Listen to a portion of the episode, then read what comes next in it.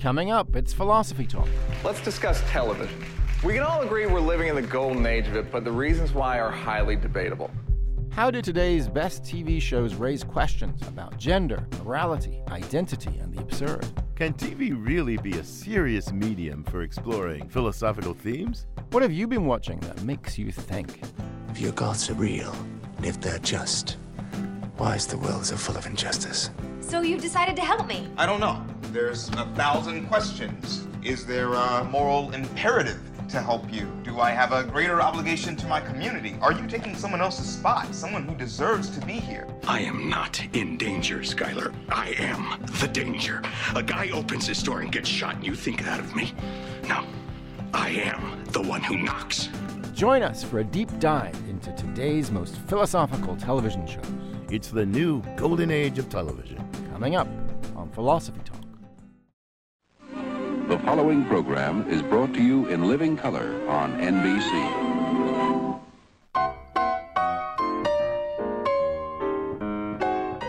Welcome to Philosophy Talk, the program that questions everything. Except your intelligence. I'm Josh Landy. And I'm Ken Taylor. We're coming to you from the studios of K A L W, San Francisco. Continuing conversations that begin at Philosopher's Corner on the Stanford campus, where Ken teaches philosophy and I direct the Philosophy and Literature Initiative.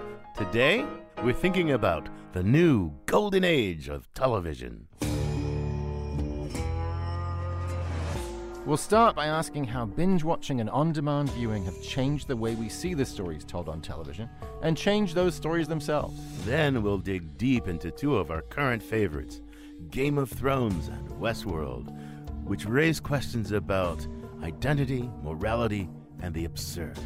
We'll also find out how one show upped its philosophical game by consulting with a real-life philosopher. And we'll talk to you, our listeners, about your philosophical favorites.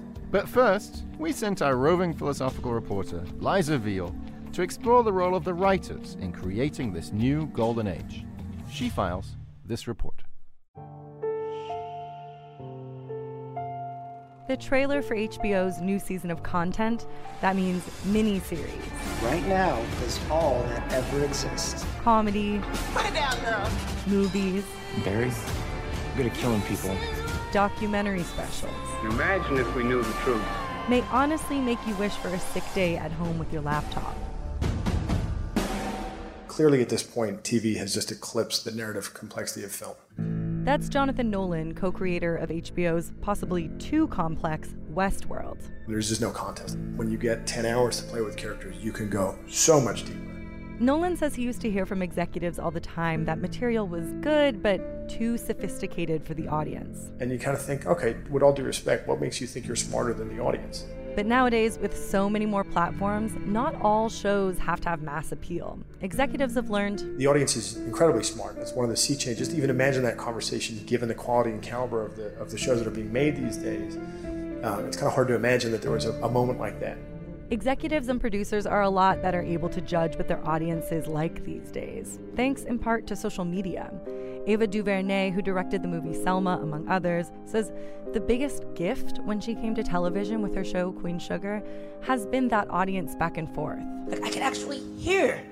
They, they, they're telling me what they think, line by line, scene by scene, character by character. And so we brought some of that into the writers' room the second season. And, you know, I'm trying to kind of one-up the voice on social media. Like, I want to do the things that they're not thinking about.